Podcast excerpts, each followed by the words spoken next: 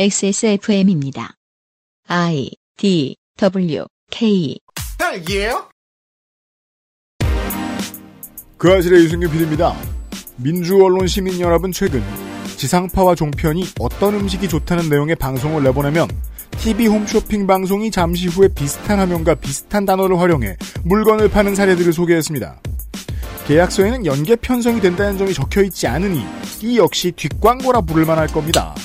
유튜버도 광고 업체도 잘못했지만 이를 지적하는 메이저 미디어는 자신들의 잘못을 고백하지 않는 상황도 이상하지요. 2020년 네 번째 주말 그것은 알기 싫다의 이야기입니다.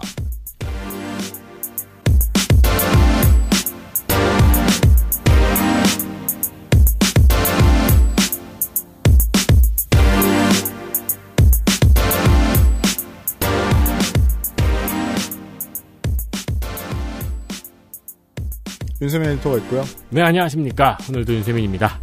수익률의 정도는 그 시장의 변질의 근, 변질을 말해주는 근거가 됩니다. 설명해주는. 수익률의 변동. 수익률의 정도. 정도. 네. 그 액수가 이 시장이 얼마나 혼탁해지느냐를 생각보다 깔끔하게 잘 보여줍니다. 음, 네. 팟캐스트 시장이 열리는 것을 처음부터 봤고, 그걸 시장으로 만드는 일을 했던 사람으로서, 제가 가장 팟캐스트 시장이 마음에 들었던 이유는 여기가 그렇게 돈을 많이 벌지 못한다는 거였습니다. 음, 큰 돈이 아니라고 생각하면 사기꾼 순서대로 떠나가요. 네. 그리고 다른 합리적인 사람들 떠나가죠. 좋은 사람들이 많이 와가지고 이 시장은 왜 이래? 이렇게 말한다면 사람들 보는 눈이 다 비슷해서 그렇다라고 설명을 해주고 싶습니다. 다 유튜브로 가는 이유가 있죠. 저는 저대로 편해요. 다 유튜브가 있어서 제가 고민할 일이 별로 없어요. 네. 시장이 그렇게까지 혼탁하지 않습니다. 물론 여기에도 서비스하는 플랫폼 사람들이 저분은 마이크보다는 병원이 더 필요한 사람이다 이렇게 말하는 사람들도 있습니다. 그렇지만 병원의 필요성도 카운셀링의 필요성도 유튜브가 더하면 더했지. 팟캐스트보다 못하진 않아요. 음, 맞아요. 못하진 않긴 뭐, 상당히 상당히 더하겠죠. 유튜브에서 활동하시는 분 입장에서는 어떻습니까? 헬마우스님입니다. 헬마우스입니다. 아, 병원이 좀 이제 1차, 2차 진료 기간으로는 안 되고요. 좀 추천서를 써줘야 된다. 네, 큰 게 필요합니다. 그러니까 네. 구독자 50만 그럼 추천서 필요 없어. 네. 바로 큰 병원에서 받아주는 네. 이런 제도가 있으면 좋다. MRI부터 찍고 시작한다. 요즘 뭐 뇌촬영도 다 저 저 그 보험이 건보가 되는 걸로 알고 있는데. 그렇죠. 네. 저는 팟캐스트 역사밖에 모르니까 팟캐스트 때를 기억해 보면 그래도 돈과 인프라가 들어오잖아요. 근데 사람들이 어 대표님 이거 해주세요라고 쳐다보는 사람 몇 명 안 돼요. 그 사람들 깜냥 정도로 시장이 움직였을 거예요. 음, 음. 그래서 잘못 만들어진 것들이 많아요. 네. 그들은 다행히 그릇이 작다며 떠나버렸지만 그들이 최초의 기반을 만들어놨어요. 엉성한 것들이 많아요. 음. 레가시 미디어는 수십 년을 걸쳐서 많은 부자들 그리고 많은 전문가들을 양산해서 문제점을 보완할 수 있는 시스템을 만들어놨어요. 근데 그러기에는 유튜브는 100년 역사를 가지고 있지 않아요. 음. 200년 역사를 가지고 있지 않아요. 막 사관의 후예들이 유튜버가 되고 이런 게 아니에요. 네. 돈은 방금 막 생겼어요. 뭐 하긴 뭘 해요. 고양이도 없는 사람이 크림 히어로즈 계정을 빼앗아다가 안 되니까 다시 돌려주고 뭐 이러겠지. 음. 예. 그런 난잡한 상황이나 나오겠지. 그래서 생길 수밖에 없었던 논란이기도 합니다. 광고법에 완전히 저촉되는 광고. 도의적으로 인정받을 수 없는 광고. 다만 도의적으로 인정받을 수 없고 광고법에 저촉되는 광고는 우리가 레가시 미디어에서 맨날 보거든요. 생일인데도 불구하고 자기 회사 세탁기를 들여다보고 있는 이재용 부삼성님 사진이 나와요. 야, X발 넌 생일이라고 일 안 하게 해주냐? 너네 회사에서? 어, 그렇죠. 사실상의 광고거든요, 그거. 그런 걸 가지고 반성하는 거 본 적 없습니다. 아, 있는데, 당사자가 반성, 반성하는 걸 본 적은 없습니다. 그렇죠. 업계는 반성하지. 이런 언론이 문제다라면서 그렇죠. 이제 칼럼 같은 게 나오죠. 네. 뒷광고 문제에 대한 이야기를 준비했습니다. 사실 생각해보면 우리는 기사를 클릭해가지고 보자마자 아 이거 광고구나 하고 내가 필요한 정보만 쏙쏙 빼내는 스킬은 이미 가진 지 꽤 됐잖아요. 네. 잠시 후에 유튜브 이야기인지 다른 미디어 이야기인지 확인해 보시죠. 그것은 알기 싫다는 관절 건강, 관절 건강에 도움을 줄 수 있는 무릎핀, 이달의 PC로 만나는 컴스테이션, 정치사회 전문 책 구독 서비스, 마키아벨리의 편지, 정상적인 면역 기능 관리는 매일매일 NK365에서 도와주고 있습니다. XSFM입니다. 매달 집으로 배송되는 이달의 책 독서의 깊이를 더해줄 가이드북, 특강, 독서 모임, 강좌 할인권까지 정치발전소가 제공하는 정치사회 전문서적 구독 서비스 마키아벨리의 편집 정치발전소와 액세스몰에서 구독하실 수 있습니다.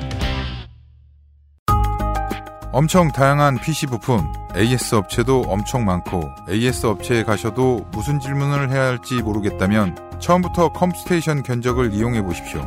수만 건에 이르는 고객 응대 노하우로 당신의 필요와 생산업체의 서비스를 정확히 연결해 드립니다. 주식회사 컴스테이션 건강을 위해 검색 또 검색 그런데 정상적인 면역 기능은 챙기고 계세요? 건강의 기본은 정상적인 면역 기능 내 옆에 탑 매일매일 NK365 우리 아이 성장기부터 NK365 키즈 네, 그것은 알기 싫다. 앞광고 시간입니다. 네. 면역력, 에너지, 비타민, 미네랄 이 모든 걸 종합적으로 챙기고 싶다면 NK365를 드셔보십시오. 그럼요. 바이러스에 감염된 세포나 암세포를 직접 파괴하는 NK세포에 도움을 줄 수 있다는 컨셉으로 만들어진 제품이고 TV나 각종 매체를 통해 많이 광고된 제품이라 아 하시는 분들도 많을 겁니다. 여섯 종의 비타민 B, 글루콘산, 아연, 아 이건 이제 뒷광고군요. 그러니까 뭐예요? 그 저기 이, 이걸 사시면은 그 뒤에 적혀 있는 내용입니다. 아, 그렇죠. 뒤에 적혀 있는 것에 대한 광, 앞 광고입니다. 네. 뒷면 뒷면 광고 아닙니까? 네, 그, 그렇죠. 네. 뒷면 소개. 그 뒷면에 적혀 있는 글씨를 읽어 보시면은 여섯 종의 비타민 B, 글루콘산, 아연, 비타민 C, E 등 여러 가지 성분이 함유된 일종의 종합 비타민이라고 볼 수 있습니다. 음흠. 아이들을 위한 NK365 키즈도 있고요. 네. 현재 구매자들에겐 선수독계를 증정하고 있어요. 음. 종합적인 건강기능식품을 찾으시는 분은 한번 살펴보시길 권합니다. 이상하게 앞 광고 시간에 광고에 대한 논평 네. 시간. 커다란 매체예요. 애국가가 나와요. 음. 애국가 나오기 직전이나 직후에 나옵니다. 편성 책임 누구누구. 네. 사장 A. 광고 책임 누구누구. 상무 B. 음. 이런 사람들이에요. 근데 그 두 부서는 절대 얽히지 않아요. 서로요? 네. 그래서 방송을 컨텐츠를 만드는 사람이 내가 만든 방송에서 광고가 뭘 나올지를 신경 쓴다는 건 미친 소리예요. 그런 일은 있을 수 없어요. 네. 실제로 방송사에선 절대로 그럴 수 없어요. 그런데도 불구하고 마이크로 컨텐츠로 오면 소비자의 needs는 달라요. 나는 이 방송에서 광고를 받기 때문에 음. 소비한다. 음. 마이크로 컨텐츠는 오히려 책임 소재가 더 커요. 얼굴이 걸려 있고 말이 들어가고 컨텐츠가 실제로 섞여 있어요. 네. 메이저 미디어도 섞여는 있죠. 근데 드라마만 만들었어. 취재만 평생 했어. 아나운서만 평생 했어. 이런 사람들은 광고 일을 우습게 해봐요. 제가 가장 불쾌한 지점이에요. 그러니까 그 사람들이 뒷광고를 어떻게 생각하고 있길래 이런 류의 기사를 쓸까를 생각해 보면 제가 언론인들을 만났을 때의 경험을 되살려야 되는데 방송이나 언론을 만드는 업무에 계급차가 있다고 생각하는 거군요. 미디어 컨텐츠를 만드는 일이 생산하고 유통하고 하는 일, 직접 소비하는 소비자 만나는 일보다 한 등급 높은 일이라고 착각을 하기가 쉬운 모양이에요. 네. 근데 제 경험에 의하면 저는 마이크로 콘텐츠를 만드는 사람이니까 저는 반드시 광고와 관련된 모든 걸 직접 검증하죠. 어찌 보면 XSFM의 핵심 역량이죠. 그게 제가 자주 말씀드리는. 심지어 내 돈 내산 앞광고예요. 그 일은 최초엔 그렇고 나중에는 샘플을 받아요. 네, 그렇죠.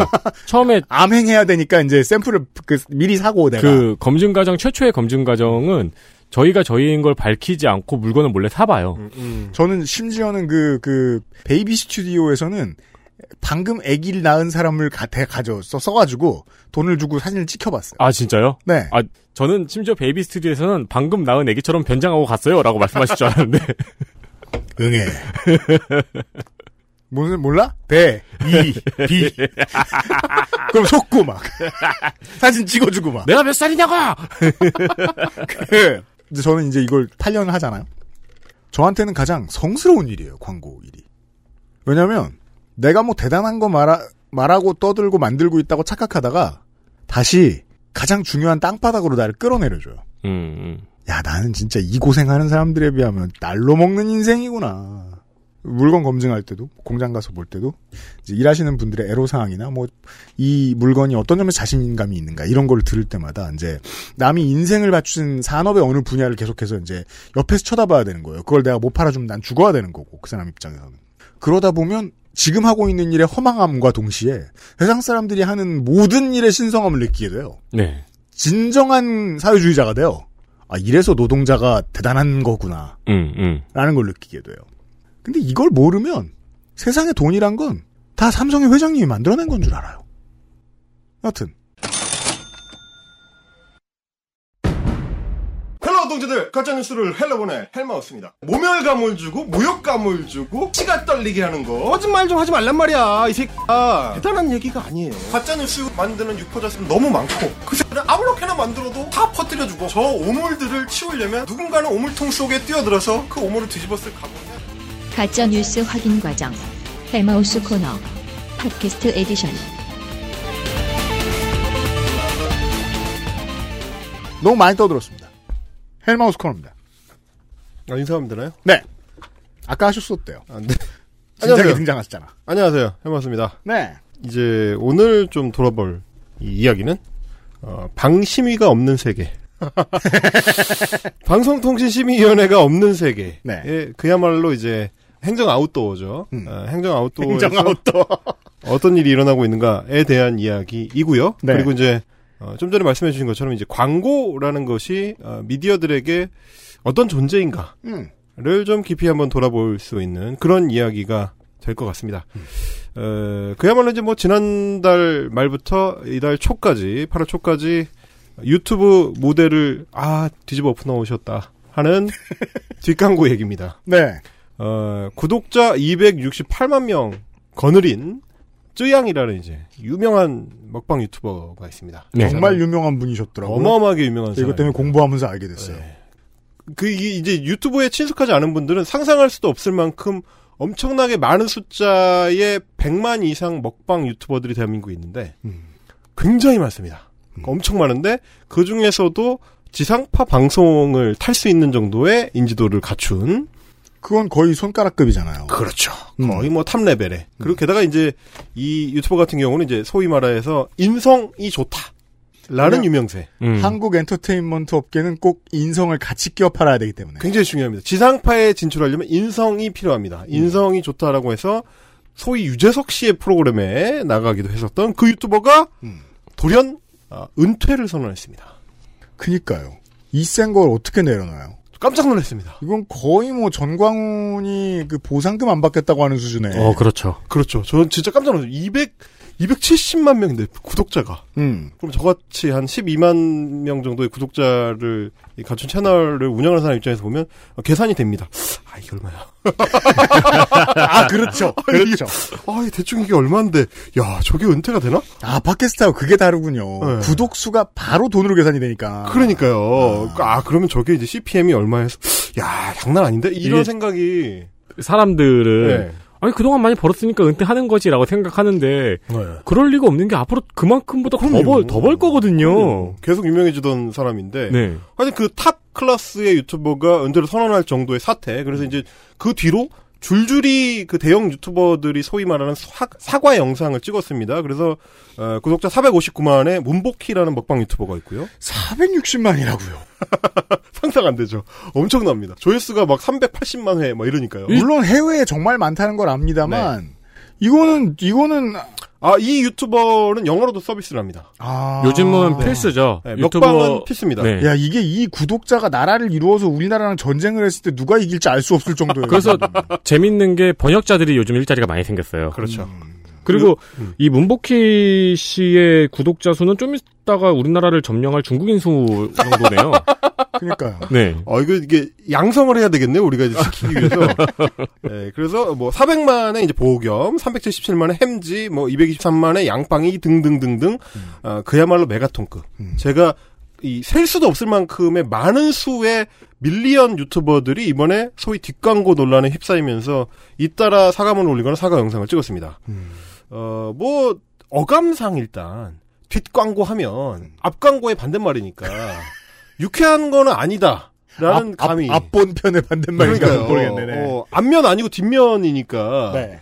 어, 그러다 보니까 이제 드러내놓고 당당하게 받지 못하는 광고다. 음. 그래서 뒤로 돈을 받았다.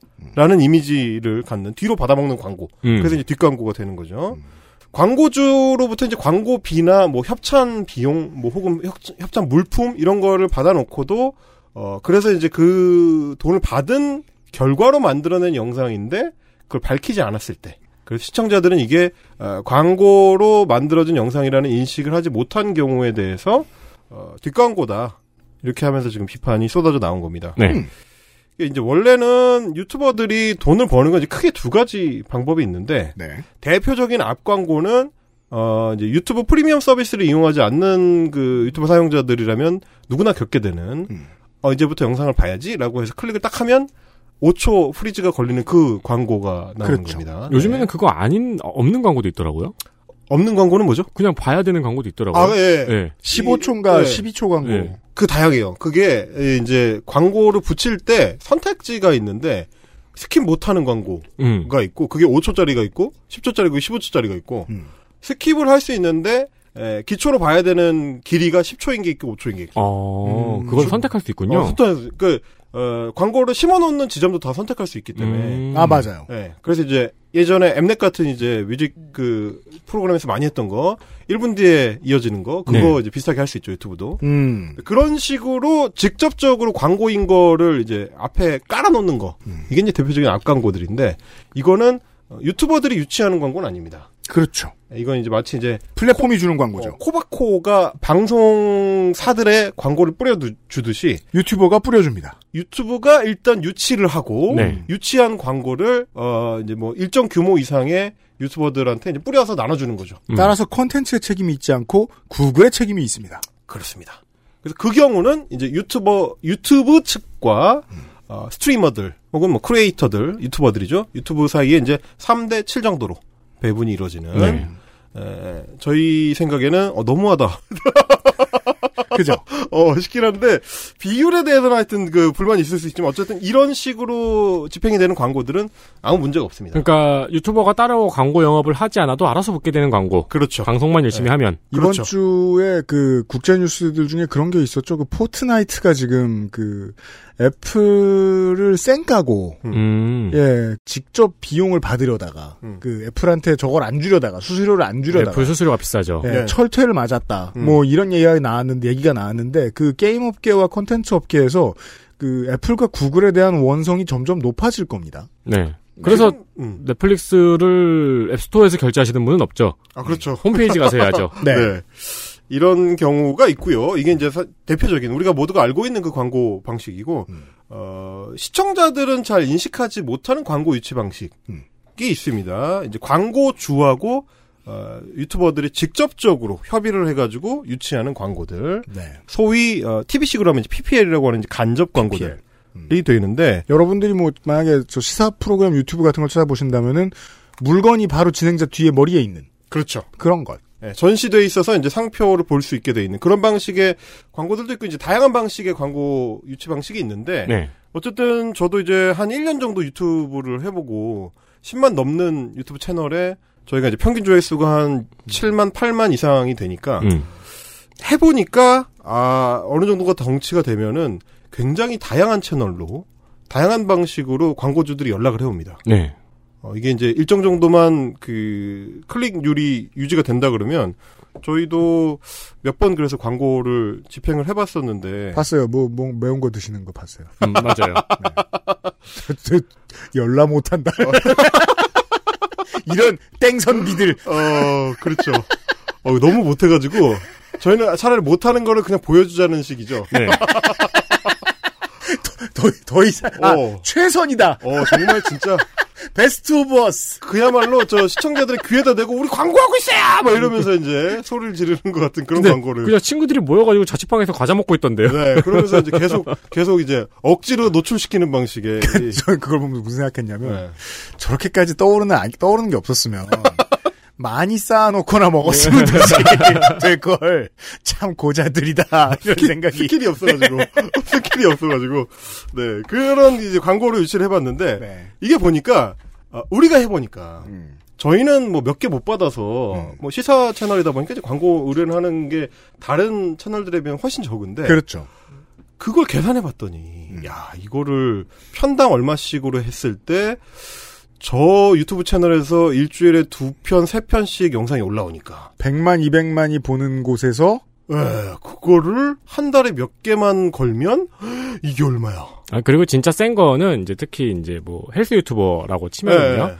예. 그 상품을 광고를 하면서 직접 이야기를 해요. 밑에 링크를 따라서 구매를 하시면 저한테 얼마가 들어옵니다. 그렇죠. 그러니까 구매하실 분은 밑에 링크를 따라서 구매해 주세요라고 하면 이게 팬덤 장사잖아요. 그렇죠. 그러니까 팬들이 밑에 링크를 따라서 구매하면은 그 수익은 이제 추정이 불가능한 거죠. 그렇죠. 어마어마한 수익이 나오는 거죠. 이게 이제 기본적으로 뭐 100만 이상 가는 유튜버들은 10분짜리 프로그램이라고 했을 때 이제 일단 기본적으로 편당 1000만 원 이상 branded 컨텐츠라고 하면 네. 혹은 뭐 대형 게임 스트리머들 같은 경우는 branded 컨텐츠로 때 그러니까 branded 컨텐츠라는 건 이제 그 어, 영상 자체가 해당 광고를 위해서 제작이 된 굉장히 이제 광고 효과가 센 영상들이죠. 그렇죠. 그러니까 제가 돈을 받고 이 게임을 플레이 해보겠습니다. 그렇죠. 그리고 내내 그 게임 얘기만 하는 네. 그런 영상들은 뭐 단가가 뭐 3천만 원, 4천만 원, 5천만 원 이렇게도 음. 올라가니까요. 그 정도가 되면은 그때부터는 어 유튜브랑 나눠 먹는 그 광고 말고 뒤로 받는 광고에 대한 유혹이 사실은 강해질 수밖에 없는. 네, 생각해보니까 저도 찍어봤어요. 아 이거 그래요? 좀 같이 먹어달라 그래가지고 아, 어, 이거 맛있네요 하는 거. 아 출연요? 아니요, 그냥 저는 친, 친해서. 친, 친구. 구독자가 얼마 없는 네. 네. 네. 어, 이런 이런 광고들 예, 이런 광고들이 이제 많아지게 되는데 점차로 근데 이게 어 문제는 그거를 광고라고 밝히고 나서 영상을 만들면 보는 사람도 그게 광고라는 걸 다 알 수가 있으면 문제가 아닌데 뒷광고처럼 받아놓고 얘기를 안 해가지고 이게 광고인데 광고 아닌 척하는 경우 네. 그게 이번에 문제가 된 겁니다. 자, 이, 이 이제 유튜브의 광고 문제를 볼 때는 먼저는 익숙한 방식에 대해서 한번 다시 보는 거를 해봐야 되는데 TV 광고와 유튜브 광고가 뭐 얼마나 다른가 음. 그리고 또 얼마나 같은가 하는 겁니다. 네. 저는 뒷광고 얘기가 나오니까 이제 제일 먼저 생각이 났던 게 이제 PPL들 그 어색한 TV에 어, TV 드라마에 들어가는 그 PPL 광고들이었는데 물론 그 법대로긴 한데 네, 이게 그 컨텐츠는 네, 법이 얼마나 그러니까 법에 얼마나 맞느냐도 중요하지만 그 소비자한테 얼마나 거슬리느냐의 문제인데 그렇죠. 그걸로 말하면 좋은 사례가 있죠 올해. 아, 네, 그렇죠. 거슬리다 못해서 아마 이렇게 피부에 걸리는 그런 수준의 PPL 때문에 TV 드라마 내용보다도 PPL이 더 화제가 됐던 네. 그렇죠. 밈이 되는. 예, 그야말로 이 화제가 됐던 더킹이라는 드라마가 있었습니다. 짱이었습니다, 진짜. PPL 킹. 어, PPL 킹이 됐죠. 시청률에 일정 정도 기여를 한 것 같아요. 오히려. 저는 참 그 1년에 드라마 한 두개 보면 많이 본 건데 네. 그 작년에는 이제 스토브리그를 열심히 봤죠. 음. 아, 네. 네. 사실 오랜만에 한국 드라마 보는 입장에서는 그거 정도만 해도 어색했어요. 그 훈련 도중에 홍삼을 나눠주는 음, 그리고 딱 크게 보이는 거. 어. 네. 예. 그 옛날에 미생에서도 드라마 미생에서도 많이 했죠. 근데- 한포 한포 쭉. 근데 미생 같은 경우에는 네. 너무 그- 잘 어울려서 잘 어울리죠. 그렇죠. PPL인지 몰라요. 특히 그 복사지는 그게 네. 어떻게 광고예요? 아, 이건 못 써. 저는 최근에는 어, 오랜만에 드라마를 하나 봤는데 사이코지만 괜찮았는데 거기는 피자집 배경으로 나와요. 네. 그렇죠. 네. 몇번 잡아줘요. 네. 근데 사실 그렇게까지 어색하진 않아요. 더킹은 정말 한 편 봤는데 따라올 수가 없습니다. 어, 더킹은 정말 일부러 그렇게 만들려고 해도 못 만들 것 같은데. 근데 감탄하면서 토해요, 진짜. 왜, 왜, 왜 그렇게 못 만드냐면은, 오. 창피해서. 예. 그렇죠. 근데 사실 이게 이제 어, 어떤 문제냐면 더킹 사례를 보면서 느낀 게 뭐냐면 광고주의 압박의 정도를 생각하게 되는 거죠. 보통 이제 PPL이 맞아요. 자연스럽게 녹아드는 경우 아까 이제 어 저 저 저 저 이 회사 생활을 주제로 했었던 미생에서 음. 어 야근을 많이 하는 지친 회사원들이 자연스럽게 홍삼 한 포를 때리는 거. 음. 아, 그거는 잘 녹아든 광고인데 A4 용지. 예, A4 용지. 네. 말하자면 이거는 이제 광고주와의 협의가 원만하게 이루어져서 컨텐츠의 성격을 깨지 않으면서 치고 들어오는 광고입니다. 음. 근데 이제 그게 실패하면 어떻게 되느냐? 더킹이 됩니다. 말하자면 극 중에서 황제인데 이민호의 캐릭터가 황제인데 말이죠. 그렇더라고요. 예. 나중에 알았다. 사 마시는 사 마시는 병 커피를 아무리 아무리 잘 만들어도 병 커피를 마시면서 대사가 말이죠. 이게 황실 커피와 맛이 똑같다 이거. 심지어 뭐라 그래? 첫 맛은 풍부하고 끝 맛은 깔끔해. 어, 너무 오그라들잖아요. 그러면서 이 병 커피의 그 이 표면 이 껍데기를 이 뚫어지게 클로즈업을 합니다. 뚫어지게. 클로즈업을 합니다. 예, 병이 뚫리는 줄 알았어요, 저는. 정말 어색함의 극치죠. 그 사- 그거보다 더, 더 웃겼던 건 뭐냐면, 그놈의 볶음김치. 와, 그놈의 볶음김치 정말, 처음에 어떤 그 경호원 캐릭터에서 제가 그 잠깐 보고 내가 몇 개를 봤는데 네. 볶음김치, 계속 나옵니다. 시리얼, 시리얼. 치킨, 커피, 어, 예 무슨 또또또 무슨 뷰티 관련된 무슨 기계가 있었는데 예 여튼 아니 아무리 그렇다고 그 입헌군주제의 황제의 경호원의 양복 안쪽 주머니에서 어떻게 볶음김치가 나옵니까? 좀 너무하잖아요. 이런 이런 어색한 연출이 저기 큐가 만든 새로운 무슨 무기 폭탄 이런 이럴 수는 없잖아. 게 씹어서 던지면 터지는 아 미션 임파서블 같은 게 나오는데 헬기에다가 볶음김치를 붙이면 착 치면서 그러니까요. 아니 물론 이제 이, 이게 이제 김고은 씨 캐릭터가 이제 형사였고 그 후배 형사랑 이제 잠복 근무를 하다가 차에서 잠복 근무를 하다가 라면을 한 사발씩 때리는데 거기서 볶음김치를 먹을 수 있습니다. 자연스럽게 먹으면 돼요. 편의점에서도 볶음김치 파니까 같이 사와서 먹었다 치면 되죠. 어 그렇게 하면 되죠. 근데 가죽 주머니 안쪽 자켓에서 나오는 거는 좀 그렇잖아요. 그리고, 그리고 꺼낼 때 각도가 중요한데 너무 전면만 봐- 이게 이게 보이도록 이렇게 어색하게 양손으로 꺼내면 누가 봐도 이걸 봐주세요라는 이 제스처가 되니까. 네. 그러면서 김- 그 볶음김치를 먹은 김고은 씨 여주인공이 아 시원하다 김치 좀 먹을 줄 아네라는 대사를 쳐버리면 아 이거 좀 광고주가 너무했다. 이런 이런 어떤 이 상황과 만나게 되는 거죠. 자 그러니까 이 전문가의 분석을 들으셨는데요 네. 별거 아닌 얘기 같은데 그냥 보는 사람들은 이 사업장의 분위기를 모르는 사람들은 그 방송국이 미쳤네라고 생각해요. 그렇죠. 근데 보는 사람 입장에선 광고주가 미친 거예요, 이거. 그렇죠. 네, 자- 그겁니다. 작가가 비명을 질렀을 거예요. 네. 작가도 울고 PD도 울고 모두가 웁니다. 아니 내, 작, 내 작품에 말이죠 이렇게. 네. 그리고 상무님은 막 비장해요. 야, 요것만 참아 넘기면 지금 몇 명의 월급이냐. 그렇죠. 음. 자기가 잘했다고 생각해요. 일을 앙담으로 해요. 나도 PD하고 작가한테 미안하다. 배우한테 네. 미안하다. 네. 그렇게 해서 광고주가 무리한 요구를 한 게 결국 어, 현장에서 반영이 될 때 어떤 참사가 벌어질 수 있는가. 그래서 사람들의 기억 속에는 드라마의 내용이 아니고 볶음김치가 보여주던 각도만 남게 되는 그렇죠. 그런 상황. 그러면 결과적으로 봤을 때는 그게 어 드라마 컨텐츠를 망가뜨리면서 시청률의 저하로 이어지고 그러면 광고주가 원래 원했던 만큼의 광고 효과가 충분히 발생하기 어려워지는 그런 문제가 생기는 거죠. 이게. 저는 지금, 그 소리 벗고 팬티 실러 짤이 무슨 드라마인지 아직도 몰라요. 그 원고에 아 맞아 그거 아세요? 네. 소리 벗고 팬티 질러가 유행이 됐잖아요. 그래서 육포 질러랑 BYC랑 콜라보했었어요. 그 네. 원고에 이 더킹의 캡처 장면이 나오는데 네. 아, 이 볶음 김치를 두 손으로 얼굴 앞에 갖다 들고 있습니다. 이게 드라마의 장면입니다. 그래서 포커스가 그 인물의 얼굴에 가 있지 않고 볶음김치에 가 있어요. 네. 아, 그러니까 이것만 보면은 이건 증거예요 중요한. 그렇죠.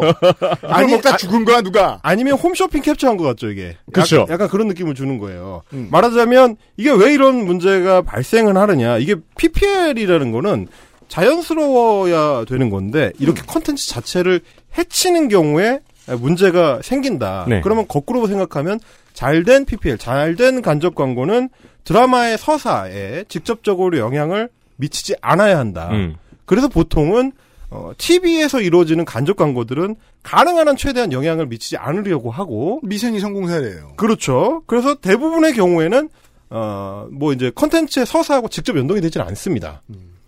더킹 같은 특수 사례를 제외하고는. 근데 유튜브는 그게 성격이 굉장히 다릅니다. 다르죠. 네. 유튜브 같은 경우는 아예 어, 광고 컨텐츠가 그 영상의 전부인 서사의 전부를 차지하는 어, 케이스들이 종종 나옵니다. 그 대표 사례가 먹방이 되다 보니까 이게 나온 거고. 네. 네. 네, 실제로는 다양하잖아요. 엄청 그 다음으로. 바로 생각나는 건 메이크업 분야고요. 그렇죠. 그렇죠. 뷰티 분야고요. 아니, 그러니까 왜냐면 원래 그리고 이 시장이 핫해지기 전에서 유튜브에서 유명한 컨텐츠는 후기였잖아요. 그렇죠. unboxing, 네. 후기. 네. 음. 그러니까 말하자면 리뷰 네. 이거를 돌아보는 이 상품을 돌아보는 컨텐츠가 굉장히 중요했기 때문인데 뭐 이번에 뭐 많이들 들어보셨겠습니다만은 이제 슈스스 TV라는 어, 유명 스타일리스트 한혜연 씨가 네. 하는 채널이죠. 이제 그 채널이야말로 상품을 리뷰하는 게 핵심 컨텐츠였던 채널입니다. 음. 그래서 그 채널에서 한혜연 씨가 계속해서 강조했었던 대표 컨텐츠가 내 돈 내산이라는 거였는데 그랬더라고요. 네. 내 돈 주고 내가 산 물건을 줄여서 내 돈 내산. 그래서 시청자들 입장에서는 아, 한혜연이라는 옷 좀 볼 줄 아는 어, 유명한 사람, celebrity가 나랑 똑같은 입장에서 저 사람도 자기 돈 주고 사고 나도 자기 돈 내 돈 주고 뭐- 물건을 사게 되는데 저 사람이 나보다 앞서서 어, 그 물건을 미리 사보고 이건 좋다, 이건 별로다를 평가를 해주니까 아 그러면은 나보다 옷을 잘 보는 사람이 자기 돈 주고 사, 사서 리뷰한 거는 믿어도 되겠지. 음. 이런 식의 이제 구조였던 겁니다. 실제로 소비자들의 배신감이 어, 언론을 통해서 이렇게 세게 중계되게 된 원인이 분석되었습니다. 바로 그겁니다. 주인공이에요, 물건이. 음. 이게 이제 익숙한 어떤 문제의 재현인데 네이버 블로그 그렇죠. 이 상황들이죠. 거기서 맛집을 검색했을 때 정말 맛집은 나오지 않는. 네. 네. 그래서 이게 어 돈을 받고 광고비를 받고 쓴 게시물인지 아닌지를 구분할 수가 없게 되니까 신뢰할 수 없는 컨텐츠만 넘쳐나는 바람에 진짜 신뢰할 수 있는 컨텐츠를 찾아 헤매게 되는 거죠. 그렇죠. 보통은. 실패하고요. 네, 보통 실패하고 그러다 보니까 오죽했으면 뭐 검색 어떤 그 뭐라 그럴까요? 기술. 스킬이 나오게 되죠. 네. 아, 존맛탱을 검색했을 때 같이 검색하면 진짜 맛집이 나온다. 그러면 이제 바로 그 다음날 다 정복되고 그 다음에 그거를 또 이제 대응할 수 있는 콘텐츠의 양식이 나오고 음. 이런 문제였기 때문에 사람들은 말하자면 믿고 볼 수 있는 콘텐츠를 찾아 헤매다가 내돈 내산을 어, 좋아했던 건데 그러니까 사실 이 내돈내산이라는 키워드도 원래 블로그에 먼저 있었잖아요. 그렇죠, 그렇죠. 내 돈 주고 내가 산 솔직 후기 이런 그렇죠, 식으로. 그렇죠. 네. 근데 그거를 믿고 그걸 봤던 사람들 입장에서는 그게 내 돈 내산이 아니고 남돈 내 밭이다. 그렇죠. 예, 남의 돈으로 내가 받은 제품이더라. 라고 해버리니까 그게 곧 배신감으로 연결이 되는 왜 이렇게 분노했는가? 네 그런 문제가 되는 겁니다. 그러니까 속았다는 게 사실은 이번 사태의 핵심이었던 것 같고요. 속이지 않았더라면 이렇게까지 문제가 커지지 않았을 텐데 음. 어, 이런 문제가 됐었던 거고 그러면 어, 그 사람들은 왜 속이게 됐는가 에 대해서 돌아보는 시간을 가져보도록 하겠습니다. 그러십시오. XSFM입니다. 딸기예요?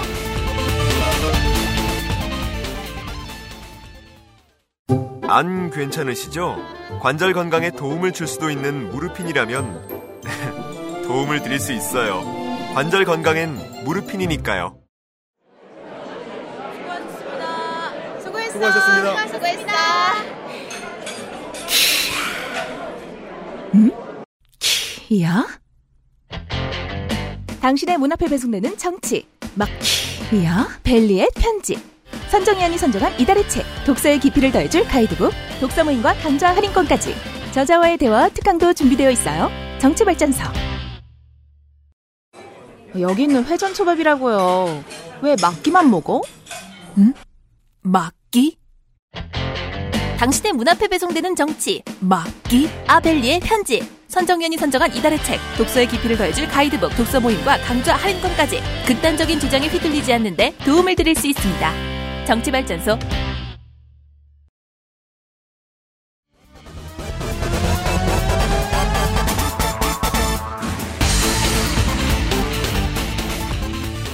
딸기예요?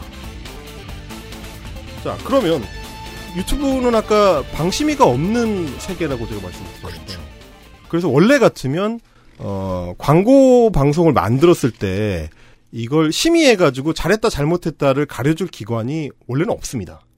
네, 직접적인 통제를 받진 않아요. 네. 근데 어, 우리나라에서는 이제 크게는 두 가지 기능을 하는 데가 이제 뭐 방송광고 심의위원회하고 어, 공정거래위원회인 네. 건데 유튜브는 이제 방심위 심의를 받지 않고 공정위의 사정권 안에 있는 정도입니다. 근데 문제는 공정거래위원회가 방송 광고와 관련된 그 규제를 할 때 타겟이 되는 거는 에, 크리에이터들, 유튜버들, 스트리머들이 아니고 광고주입니다. 이때의 공정 거래라는 거는 이제 소비자와 제품 제공자 사이에 공정한 거래가 이루어지도록 통제하는 거니까 광고를 의뢰한 사람들이 자기네 제품이 광고 아닌 척 해주세요라고 의뢰하는 그것만 통제하게 돼 있어요. 네. 그러다 보니까 어, 유튜브 시청자들 입장에서는 유튜브들이 뭐를 잘잘못했는지를 기관에서 따져주지 않으니 음. 우리가 기준을 세우겠다가 음. 된 거죠. 네. 그래서 어, 시청자들이 몇 가지 이제 기준을 세웠는데 크게는 이제 어, 세 가지 기준입니다. 하나는 영상 내외적으로 아예 이제 광고라는 사실을 밝히지 않은 경우 그거는 이제 영상을 찍으면서도 어, 저희가 이게 광고비를 받고 만드는 영상이에요. 혹은 이게 광고예요.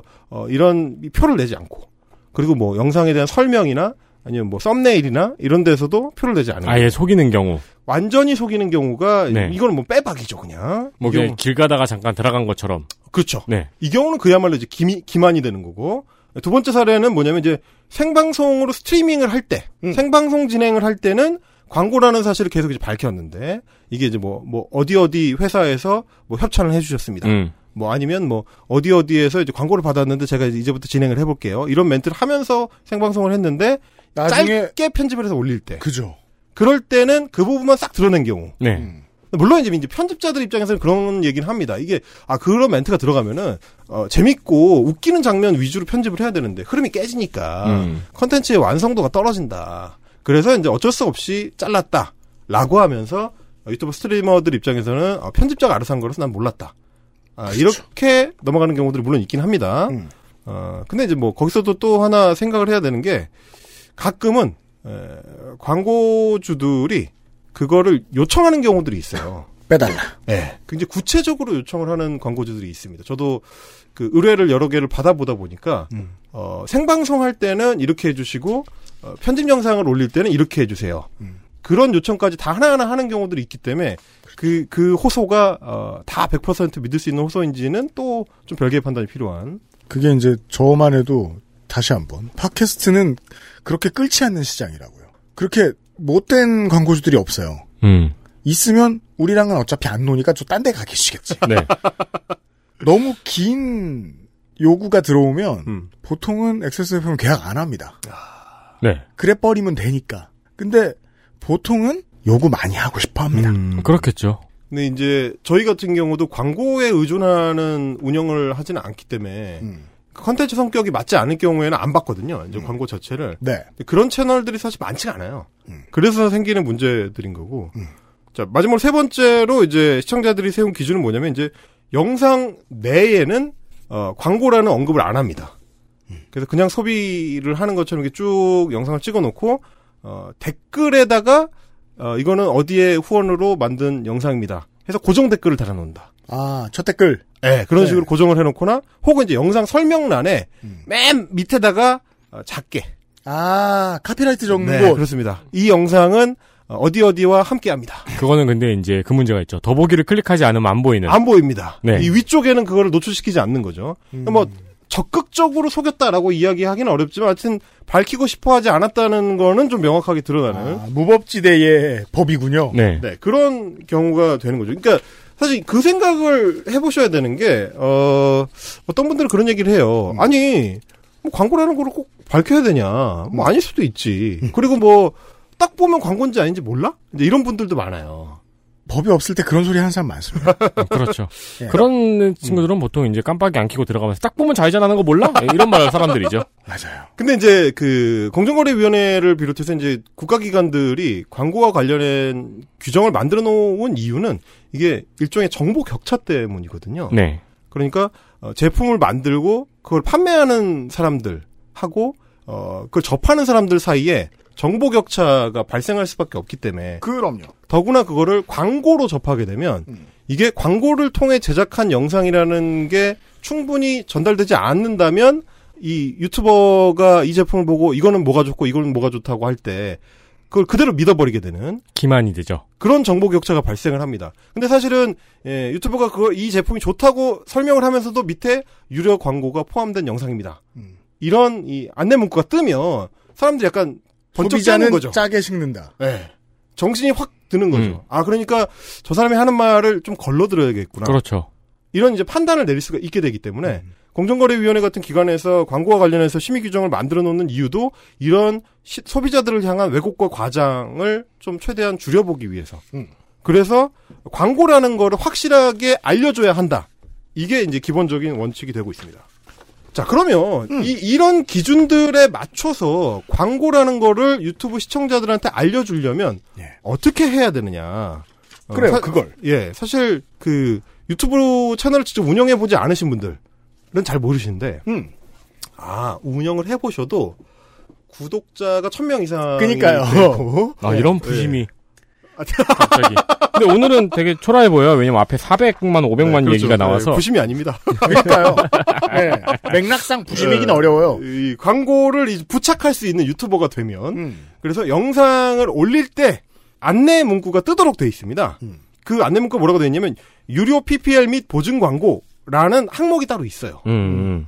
그래서 이 항목을 거쳐 가야지만 동영상을 업로드할 수가 있습니다. 아, 구글에 하청법이 있군요. 그렇습니다. 구글 입장에서도 그동안 이 소위 이제 뒷광고가 논란이 많으니까 음. 그렇게 하지 못하도록 자기들이 유치하는 광고 말고 별도 광고를 유치했을 때도 어, 시청자들한테 그걸 알려줘야 한다는 기준을 만들어 가지고 네. 체크박스를 표시하도록 해놨어요. 음. 그래서 유료 프로모션을 받았다면 이 체크박스에 뭐라고 돼 있냐면 동영상에 간접 또는 보증 광고와 같은 유료 프로모션이 포함되어 있음 이거를 클릭하도록 돼 있습니다. 아, 그럼 이거를 클릭 안 하면 일단 거기서 거짓말이네요? 일단 거짓말을 한 게 되는 거죠. 네. 그러네요. 그렇게 체크박스가 있네요. 네. 그래서 이 체크박스를 클릭한 뒤에 영상을 업로드를 하면 제가 지금 보여드리는 이 사진처럼 음. 이게 이제 쯔양인데 네. 유튜버의 어, 영상의 왼쪽 하단에 회색 창으로 별도 창이 뜹니다. 유료, 유료 광고, 광고 포함. 포함. 그래서 이 창이 영상이 시작하면 10초 동안 올라왔다가 사라지게 됩니다. 이거 체크만 해줘도 문제는 없겠네요. 그러면 이제 시청자들 입장에서 영상 시작할 때 아 여기 광고 들어가 있구나를 알 수 있게 되니까 사실상 솔직하게 말하기 쉬워 보여요. 체크만 하면 되니까요. 이거를 속이고 싶은 마음이 없었다면 사실 굉장히 쉽습니다. 음. 그러네요. 게다가 이거를 그냥 지나가기도 어려워요. 그냥 지나가면 영상 못 올리거든. 그러니까 속이고 싶은 마음이 10에서 20에서 뭐 3, 40 이래도 이거 체크하는 거 뜨면 그렇죠. 못 속일 가능성이 높아요. 그렇죠. 즉 고의가 다분해집니다. 점점 그렇죠. 더. 이 이런 창을 피터팬 컴플렉스나 북유럽 연구소는 지금 봤을까요? 죽어도 못 봐. 죽으면 못 보지만 죽을 때까지 못 봐. 다만 이제 이런 건 있습니다. 이게 이제 논란이 된 게 2018년이어가지고 네. 구글이 이 제도를 이 체크박스를 도입한 게 2018년 12월이에요. 음. 그러니까 이제 2019년 이후에 이 도입된 절차다 네. 보니까 예전 영상에는 빠져 있는 경우가 종종 있죠. 아, 네, 그렇죠. 예, 굉장히 정직한 유튜버들은 이제 내- 예전 영상까지 찾아가지고 다 체크를 하긴 했는데 음. 예, 그런 경우가 있어서 조금 논란이 있을 수가 있고 음. 이런 어떤 그 제가 아까 말씀드렸던 더보기에다가 숨겨놓는다든지 네. 혹은 편집하는 과정에서 드러너, 드러낸다든지 음. 이런 이제 꼼수들이 가끔 동원이 되다 보니까 네. 예, 시청자들 입장에서는 어, 광고인지 아닌지를 알기 어려운 영상들이 종종 있다. 음. 예.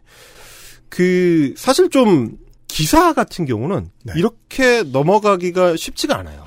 기사는 어 기사는 비판 지점이 없는 기사가 나왔을 때 이거 누가 봐도 지명 광고로 받은 거를 기사처럼 흉내낸 거다를 음. 눈치채기가 쉬운데 유튜버들 특히 먹방이나 게임 스트리밍 같은 경우는 맞아요. 항상 하던 거를 반복하는 것처럼 보일 수가 있어요. 그렇죠. 맞아요. 예.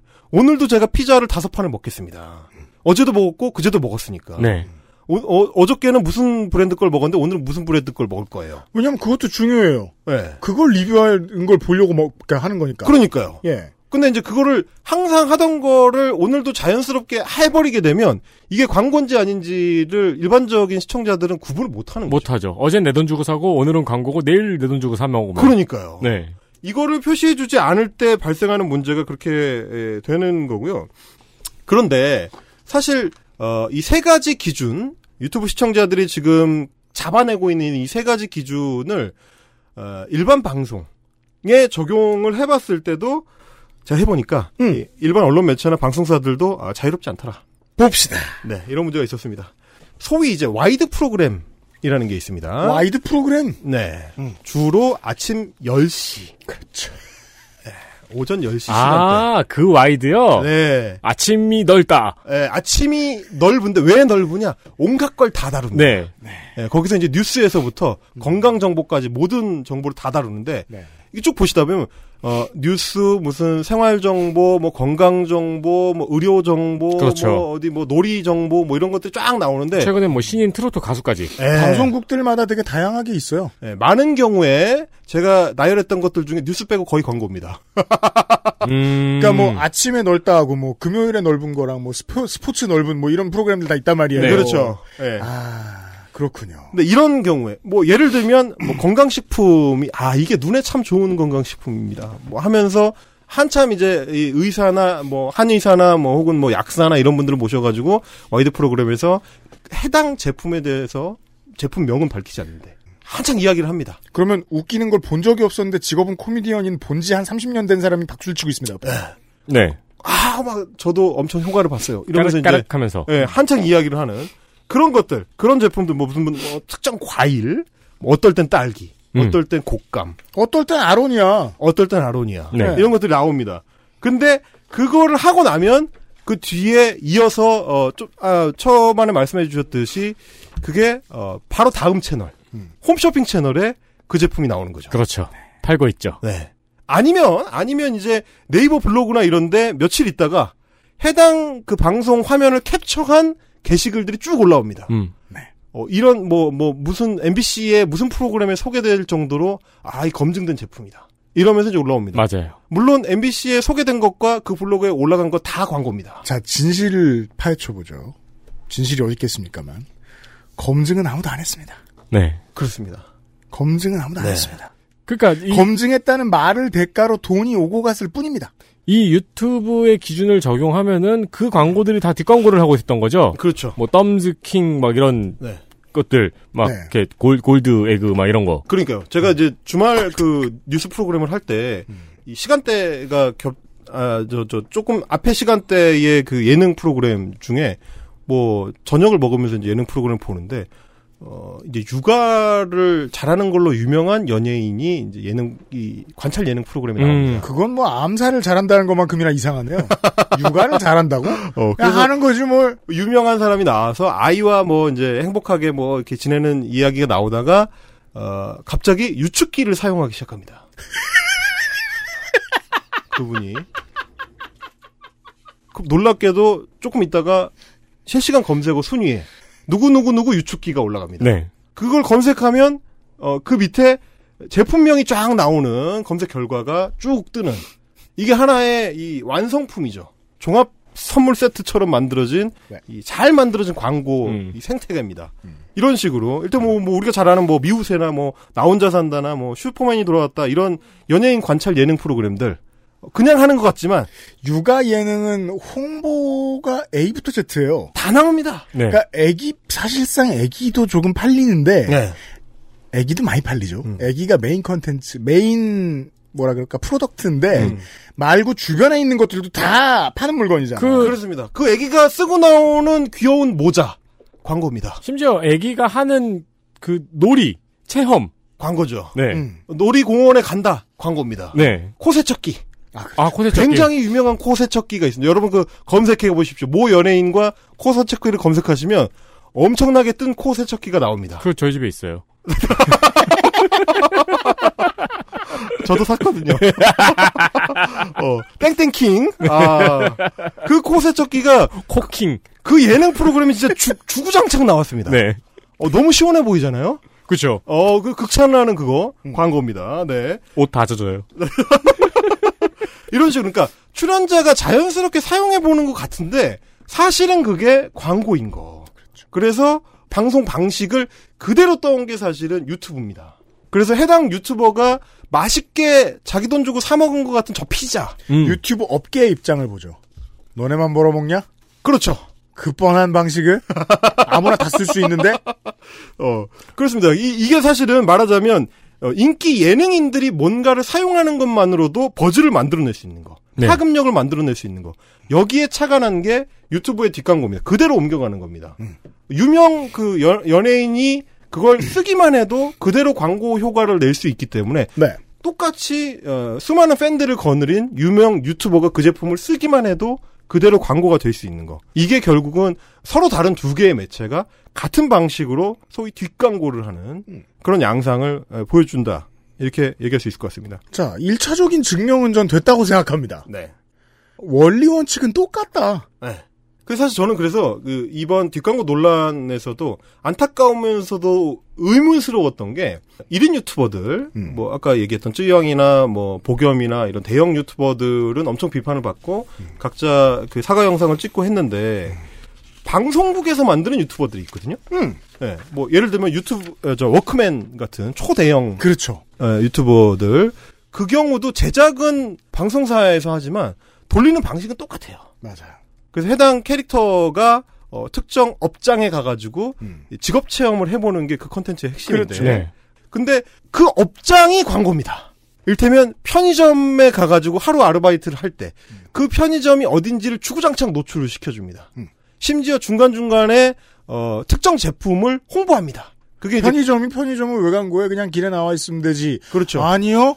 PB 브랜드를 팔아야죠. 그렇죠. 그리고 이제 그, 그 예를 들면 그 워크맨에서 제가 이제 기가 찼던 게 뭐 그걸 아는 사람도 있고 모르는 사람도 있지만 택배를 보내는 거 음, 네. 새로운 택배 보내기 시스템을 도입했다는 얘기를 이 일일 아르바이트한테 엄청 열심히 설명하면서 이게 뭐가 좋고 뭐가 좋고 하면서 사용해 보는 장면이 나와요. 네. 누가 봐도 광고야. 그뭐 얼마나 궁금합니까 그게. 시간을 충분히 할애해가지고 하고 그 다음에 마지막에 드립을 쳐가지고 이제 웃으면서 넘어가지만 업계 사람이 봤을 땐 저 광고인데.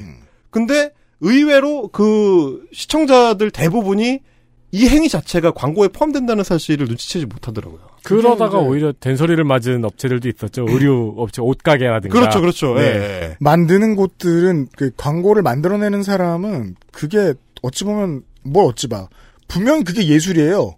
광고를 만드는 사람 입장에서는 그게 관적 광고든 PPL이든 뭐든 간에 광고를 만들어내는 일은 예술의 영역이에요. 아, 그럼요. 근데 그 안에 예술은 뭐든지 허용하다 보니까 안 보이게 하는 것도 있고 음. 너무 티나게 하면 또 싼 저 저 초짜 같으니까 또 하면 싫고 자, 그래가지고 이제 뭐, 이거를 취재를 하면서, 그 소위 이제 MCN이라고 해서, 어, 이제 1인 유튜버들을 매니지먼트 하는 회사에 이제 일하는 사람들하고 좀 얘기를 해봤는데, 네. 예. 아, 그분들 나름대로 이제 좀 고초와 억울함이 있다. 음. 우리처럼 이제 이 1인 유튜버들은 실컷 두드려 맞는데, 음. 방송사에서, 대형 방송사에 운영하는 채널들이나, 뭐, 기존 매체들은 우리보다 더 심한 짓도 하는데, 네. 왜 욕을 안 먹냐? 이런 불만들도 나오고. 그러다 보니까 요즘에는 오히려 이제 유튜버 채널들 중에는 음.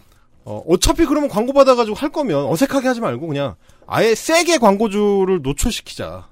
그래서 광고주 자체를 컨텐츠로 삼아가지고 광고주를 어, 놀려먹는 식으로 컨텐츠를 구성하자. 음. 그래서 광고를 의뢰했지만 아, 우리는 당신이 원하는 방식으로 광고를 안 하면서 이름을 계속 노출시켜줄게요. 저희 사례군요. 네. 어, 분석해 이- 봅시다. 이런, 이런 방식, 예, 이런 방식의 광고도 요즘은 예, 늘어나면서 음. 어쨌든 좀 전환이 되고 있는 편이다. 네. 네, 이런 정도로 정리를 할 수 있을 것 같습니다. 음. 그런데 그러면 음. 자 어떻게 하는지까지 이제 봤습니다. 네. 네. 그러면 왜 하는지가 이제 나와야죠. 그렇죠. 어, 도대체 뒷광고를 하지 말고 그냥 앞으로만 광고하면 안 되냐? 왜 뒷광고를 해야 되느냐? 이런 문제와 만날 때 뒷광고를 했다는 유튜버들 혹은 MCN 업체들에서 공통적으로 얘기하는 거는 우리도 하고 싶지 않다는 거였습니다. 음. 우리도 뒷광고 하고 싶지 않다. 위험보다 많고 싶지 않은 네. 거죠. 그런데 광고주가 원한다. 이게 사실은 제일 중요한 포인트였던 거였죠. 이게, 그러니까 이게 이제 그, 뭐, 업계를 이해하고 싶지 않은 게, 내가 있는 업계가 아니면 이해하고 싶지 않은 게 사람 마음인가 봐요. 저는 그걸 이해를 못해요. 왜냐면, 전늘 반대로 생각해왔으니까. 내가 모르는 업계는 늘 궁금해요. 음. 하지만 바쁘게 사는 사람들은 보통 저처럼 그 일 안 하고 사는 사람의 심리를 이해할 수 없을 거예요. 내 업계가 아니면 이해하고 싶지 않은 사람이라면 지금 이제 헬마우스님이 하는 말을 반대로 이해하실 수 있어요. 지가 컨텐츠 크리에이터니까 저렇게 말하는 거 아니냐. 그 어, 아닙니다. 저, 좀 이따가 저 유튜버들도 깔 겁니다. 실무에 들어가 본 입장에서요. 네. 광고주의 요청은 솔직히 다 싫습니다. 네. 그걸 거르고 걸으면서 설득해야 되는 것도 상당히 피곤한 업무입니다. 음. 핵심 역량이지만. 그렇죠. 근데 이제 제가 겪어보니까, 어, 워낙에 이 좀 작은 회사들이 많고, 어, 유튜버 자체가 을의 입장이 워낙 강하게 작용을 하다 보니까 플랫폼을 갖고 있는 방송사들하고는 또 다른 측면이 있더라고요. 그래서 이제 플랫폼의 크기 자체가 이 수백만 시청자를 상대로 한다라는 외양은 같은데 음. 방송사 같이 자체 파워를 가지고 있는 게 아니기 때문에 오래되고 큰 조직이 있는 그렇죠. 아니고. 예, 그리고 이제 선택할 수 있는 대안이 많으면 그러면 그 중에서도 내가 마음에 드는 광고주들을 선택해서 할 수 있을 텐데 대부분의 유튜버들이 그 정도 파워를 갖추기에는 아직도 좀 부족한 경우가 많아서 그러다 보니까 광고주의 요청에 딸려갈 수밖에 없는 그런 측면들이 좀 많은 것 같더라고요. 음. 근데 기본적으로는 사실 시청자들이 원래 좀 광고를 싫어하죠. 네. 예. 당연한 거예요. 사실은 어 콘텐츠를 즐기고 있는데 중간에 끼어들어 가지고 어, 이 물건 좀 한번 보시, 실래요 이래 버리면 확 깨니까. 그렇죠. 그래서 어, 시청자들이 광고를 싫어한다는 이유 때문에 광고주들은 거꾸로 광고 효과를 내기 위해서는 시청자들이 싫어하는 걸 피해야 된다. 광고 아닌 것처럼 해야 된다. 그래서 광고인지 아닌지 몰라야 된다. 음. 그러면서도 어, 우리 제품을 어필해야 된다. 음. 이 중에 이제 어려운 과제를 어, 유튜버들한테 주게 되는 거죠. 그 더킹의 사례를 생각해 네. 보면요. 코어 소비층이 이걸 싫어하고 비웃을 거라는 거 모를 정도로 대기업의 홍보실이 큰 기업의 홍보실들이 바보가 아닙니다. 비웃음을 사는 걸 노린 거죠. 음. 그렇죠.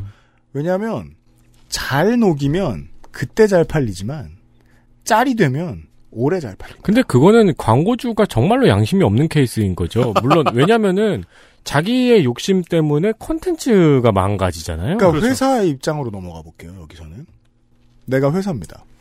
물건 하나를 밀어 넣는데 물론 실제 가격 확대하고는 다릅니다. 물건 하나를 이 방송국의 드라마에 밀어 넣는데 2초 동안 보이게, 보이게 해주는데 뭐 2억에 3억이 든다. 근데 여기에서 1억 5천을 더 쓰면 뭔가 다른 걸 해줄 수 있다고 저쪽 상무가 흐릿하게 얘기했다. 어느 정도 더 뚫을 수 있는지 가서 보고 와. 팀장이 가서 물어봅니다. 술 먹으면서 여러 번 물어봅니다. 5억이면 대한민국에 이런 커피가 있다니까지 해줄 수 있습니다. 음. 그렇죠. 라고 한다고 가정해 보죠. 그러면 기업에서 기업을 대표하는 사람 입장에서는 이건 그저 돈일 뿐이에요.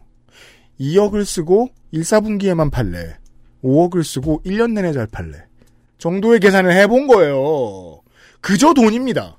그런데 더킹에 그렇게 노골적으로 돈을 밀어 넣었을 때는 시청자들이 깨는 정도가 더 강하죠. 네. 확 깨버립니다. 네. 그래서 어, 광고 효과를 발휘하는 게 이제 기대치만큼 안 나올 수가 있는데 어, 1인 미디어인 유튜브 같은 경우는 그런 측면에서는 광고주들 입장에서 굉장히 매력적인 시장이에요. 음. 왜냐하면 TV 광고처럼 TV 드라마나 TV 컨텐츠처럼 일방향으로 시청자들이 향해서 쏘기만 하는 게 아니고 소통이 가능한 구조이기 때문에 그래서 유튜브 같은 경우는 뭐 채팅창이나 아니면 슈퍼챗이나 이런 걸 통해서 직접적으로 이 광고주들 입장에서는 소비자들 그리고 유튜버 입장에서는 구독자들하고 교류를 하면서 컨텐츠를 만들어가기 때문에 굉장히 어, 정서적 밀착도가 높습니다. 네.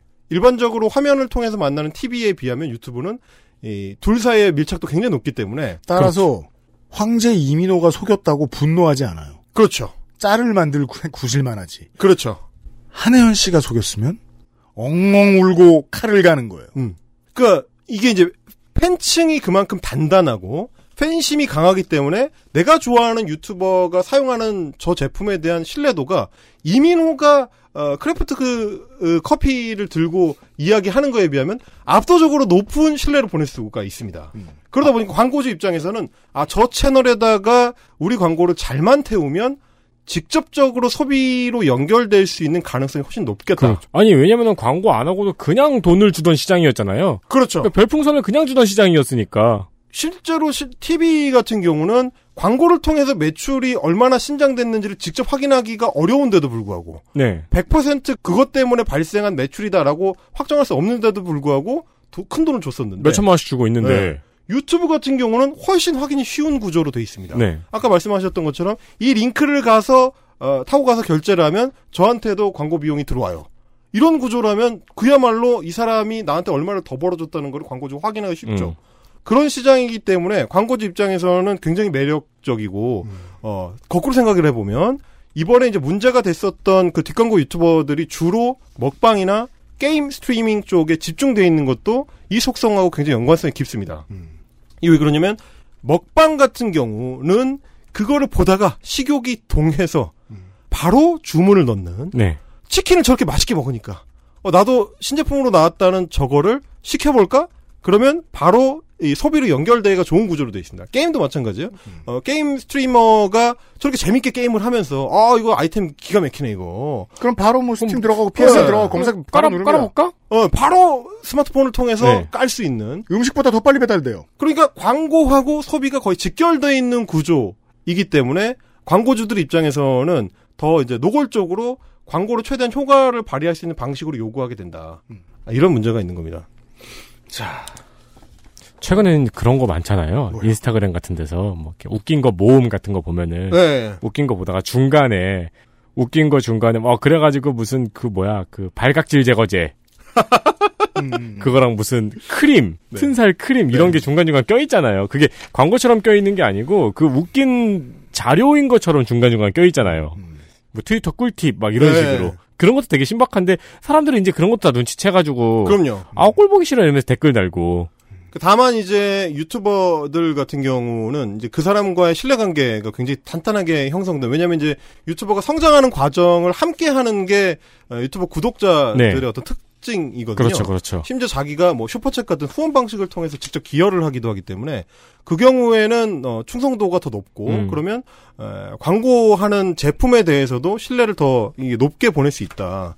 그럼 이제 뒤집어서 생각해 보면 그 유튜버가 자신을 배신했다고 느꼈을 때 네.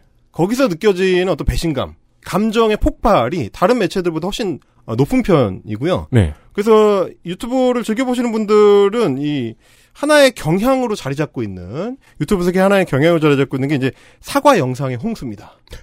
심지어 전 이게 너무 재밌네. 쿠쿠쿠로는 아 그럼요. 그, 그제 저희는 잘못한 게 없지만 요즘엔 사과 영상이 대세인 것 같아서 사과드립니다. 이러고 영상 올렸죠. 아, 그래요? 네. 철, 철구도 아 왜 나는 저격을 안 해주시죠? 일단 죄송합니다. 이러면서 이제 올렸죠. 아. 네, 그런 어떤 트렌드가 만들어질 정도로 그러니까 말하자면 어 까만색 화면에 죄송합니다라는 큰 폰트의 그림을 썸네일로 만들고 네. 그래서 클릭해서 들어가면 90도로 이 절을 하면서 음. 죄송하다고 이 간절하게 호소하는 그이 유튜버들 이 음. 그 이번 그 뒷광고 사태 때도 있었지만 그 전부터도 꾸준히 어, 인기 동영상 탭에 들어가면 한 두세 개씩은 항상 있었어요. 자, 중요한 지적입니다. 이, 그, 동영상을, 잘못했다고 하는 동영상을 올리는 거는 있을 수 있는 일인데, 네. 인기 동영상 탭에서 그걸 찾아보기가 쉽다는 얘기는, 네. 이것도 잘 팔리는 동영상이라는 거예요. 굉장히 잘 팔리는 동영상인 얘기죠. 사과 동영상. 즉, 잘 어. 팔린다는 반증일 수도 있는 거잖아요. 유튜브로 가면 하여튼 누군가 항상 사과하고 있어요. 우리도 합시다. 네. 아, 우리도 해요? 이번, 이번, 이번 주 티저로 우리 사과 영상 이따 찍읍시다. 그러니까 이건 뭐냐면 일종의 감정적 교류 내지는 나쁘게 말하면 감정적인 착취를 유튜브 시청자들이 유튜버들한테 요구하는 경우가 있다는 거예요. 네. 그래서 늘 아니에요? 어, 늘 있죠.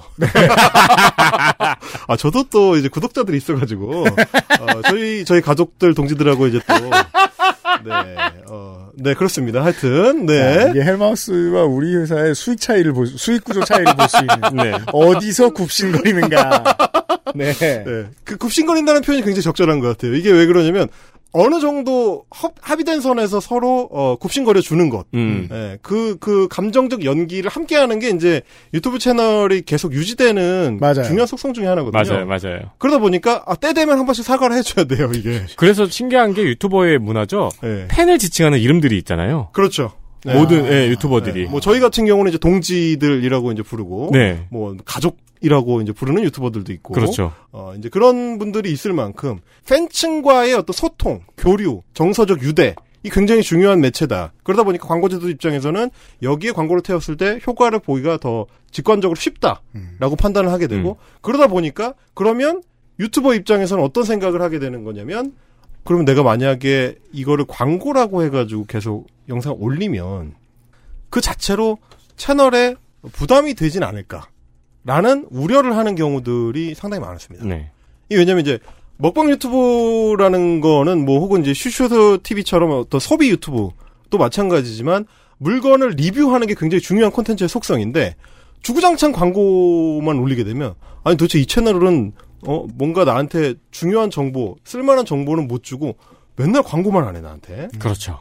이런 인상으로 만약 바뀌게 되면 이제 채널의 컨디션이 악화되면서 아, 좀 빠진다, 숫자가. 구독자들이 나를 떠난다. 예. 그래서 우리 채널의 상황이 나빠질 수 있다. 이런 걱정들이 항상 있더라고요. 그러다 보니까 가능하면 어, 광고가 아닌 척하고 싶은 욕망과 이제 싸우게 되는 거죠. 음, 음. 예, 그래서 말씀드렸던 대로 광고주들도 가능하면 광고인 걸 숨기고 싶어하고 그걸 수행하는 유튜버들도 가능하면 광고인 거를 감추고 싶어 하고 그 둘의 욕망이 만나서 결국은 이번에 같은 이 보편적인 뒷광고 사태로 이어진 게 아닐까 그러게요.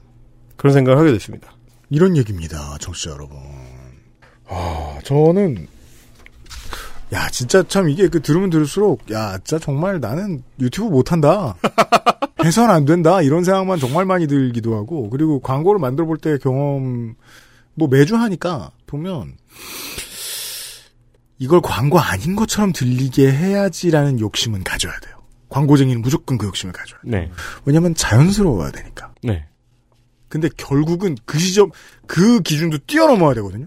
드러내놓고 하는데 자연스러운 게 답이에요. 전 늘 그렇게 믿어요.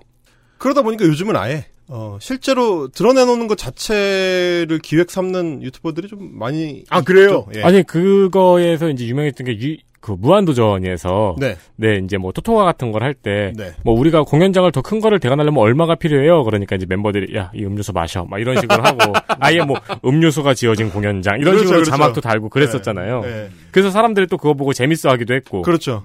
그러니까 그런 속성을 유튜브에서도 이제 흡수를 하는 건데 이 숙제라는 표현을 써요. 숙제요? 네, 숙제라는 표현을 쓰는데 그 이제 유튜브에서 광고를 유치해 가지고 그 광고와 관련된 영상을 찍을 때 어, 광고주의 요구 사항들이 음. 있습니다. 뭐 아, 네네네. 어떤 게임에 대해서 유, 리뷰를 하는 영상이라면 음. 어, 광고주가 강조하고 싶은 포인트들이 있어요. 그렇죠. 아, 요 게임은 아이템 가차가 확률이 높아. 음. 뭐 이런 거라든지 네. 아 캐릭터가 때깔이 좋아요. 음. 뭐 이런 부분을 광고주가 광고 강조를 하고 싶다. 그러면 이제 이 광고 기획서에 그 내용들이 들어 있습니다. 이 부분 강조해 주세요 하면서 이제 항목들이 쫙 있습니다. 가격이 비싸니까 요구사항이 많겠죠. 그렇죠. 그러면 이제 특정 유튜버들은 일부러 그거를 아, 자, 지금부터 이제 숙제를 하겠습니다. 하면서 아. 그거를 국어책 읽듯이 일부러 읽어주는 거죠. 그게 마음이 편합니다. 근데 이제 그렇게 하면, 어, 시청하던 시청자들 입장에서는 약간 웃기는 상황처럼 보여지는. 네, 네. 마지못해 숙제를 하는 내가 좋아하는 유튜버. 음. 그래서 그거 자체가 하나의 캐릭터가 되는. 그냥 잔악괴 쇼. 아, 그렇죠. 예. 예. 그게 이제 하나의 그 쇼가 되면서 음. 컨텐츠 자체가 녹아들게 되면 자연스러운 컨텐츠로 연결이 될수 있는 건데, 음. 예, 이런 그, 그 격언들을 생각을 하게 됩니다. 이 대책을 내놓으면 방책이 나온다고. 아, 그렇죠. 공정위에서 9월부터 시행하는 지침을 보면 유튜브 영상에 지켜야 하는 요소가 굉장히 깨알같이 들어있어요. 음. 5분마다 광고라는 사실을 고지해야 한다든지, 괜찮네요. 아니면 폰트 크기는 어, 얼마 이상을 해야 된다든지, 저는 이런 거 할 때는 언제나 공정이 편인 게 네. 그러게 좀 지키지라는 생각을 하기 때문에 폰트 크기. 네. 근데 제가 이제 말씀드렸다시피 어, 대책을 내놓으면 방책이 나오기 때문에 음. 피하려고 하면 그거를 이용해서 피하는 다양한 방식들이 또 나와버려요. 음. 그러니까 결국은 저는 오히려 이제 유튜버들이나 혹은 광고주들한테 이야기를 하고 싶은 게 단순 숙제로만 접근을 하지 말고 음. 하기 싫어서 억지로 하는 걸로 접근을 하지 말고 아, 좀더 유튜버답게 유튜브를 왜 크리에이터라고 하느냐 음. 어, creating을 하는 사람들이니까 네. 에, 창조적으로 컨텐츠를 만들어내는 사람들이니까 그 자체까지도 다 씹어서 소화시키는 수준으로 영상을 만드는 노력이 필요하지 않을까 음. 예, 그런 생각을 하게 됐고요. 그래서 그 저희 제가 이제 즐겨 보는 그 유튜브 중에 예, UMA라고 음. 우마라는 채널이 있습니다. 아, 우마를 보시는군요. 아유 좋아죠. 그 뭐, 예. 예. 음. 어, 저는 우마, 예. 짧게 짧게 봤었는데 워낙 신기한 장면들이 많아서 굉장한 사람이죠. 뭔가 이게 뭐라 그래 기괴함을 코미디로 소화하는 네. 예, 그런 채널인데 사실 그게 처음에 인상을 찌푸리고 봤었는데 그 미국 가재 100마리 먹기 뭐 이런 걸 합니다. 음. 그 뭐냐 이제 생태계 교란종들을 찝어서 그 생태계 교란종들을 수집하거나 이제 잡아가지고 퇴치하는 작업을 먹방으로 소화합니다. 아하. 네. 그래서 드시더라고요. 아, 어 그 먹은 다음에 어 그거를 평가까지 해주는. 네. 네. 어 이건 먹을 만하고 이건 도저히 못 먹겠다. 소주를 입행구고 막. 아, 이건 뭐 육식 환경주의자인가요? 그게 이제 생활 코미디와 아, 먹방과 공공성을 이 결합한 네. 그런 채널인데 최근에 했었던 영상을 보니까 이 생태 교란종으로 이제 가시박 이라는 이제 식물하고 그 경계에 있는 이제 왕우렁이가 있습니다. 요즘 농가에서 골치를 썩고 있는. 네. 그래서 왕우렁이를 잡아가지고 가시박을 베어내서 어, 그걸 호박찜처럼 찜을 해가지고 어, 왕우렁이는 강된장을 만들어서 밥하고 같이 먹습니다. 왜냐면 그 강된장을 먹다가 네. 우렁이 좀 컸으면 좋겠다는 생각할 때 있거든요. 이게 씹은 것 같지 않네 어. 이러면서. 근데 실제로 찾아보실 분은 주의를 요하셔야 되는 게 아 이게 혐오스러운 표현들이 조금 어, 있습니다. 혐오스러운 장면들도 네. 꽤 있습니다. 그 귀뚜라미 양갱 같은 예, 벌레들을 좀 자주 쓰기 때문에 네. 개구리나 벌레 뭐 네. 이런 것들이 이제 힘들어지실 수가 있어서 이게 추천해드릴 수는 없는데 저는 좋아합니다. 네. 하여튼 이 가시박을 제거하거나 왕우렁이를 잡는 작업을 할 때 음. 그때 사용하는 작업 장갑. 아. 작업 장갑이 광고입니다.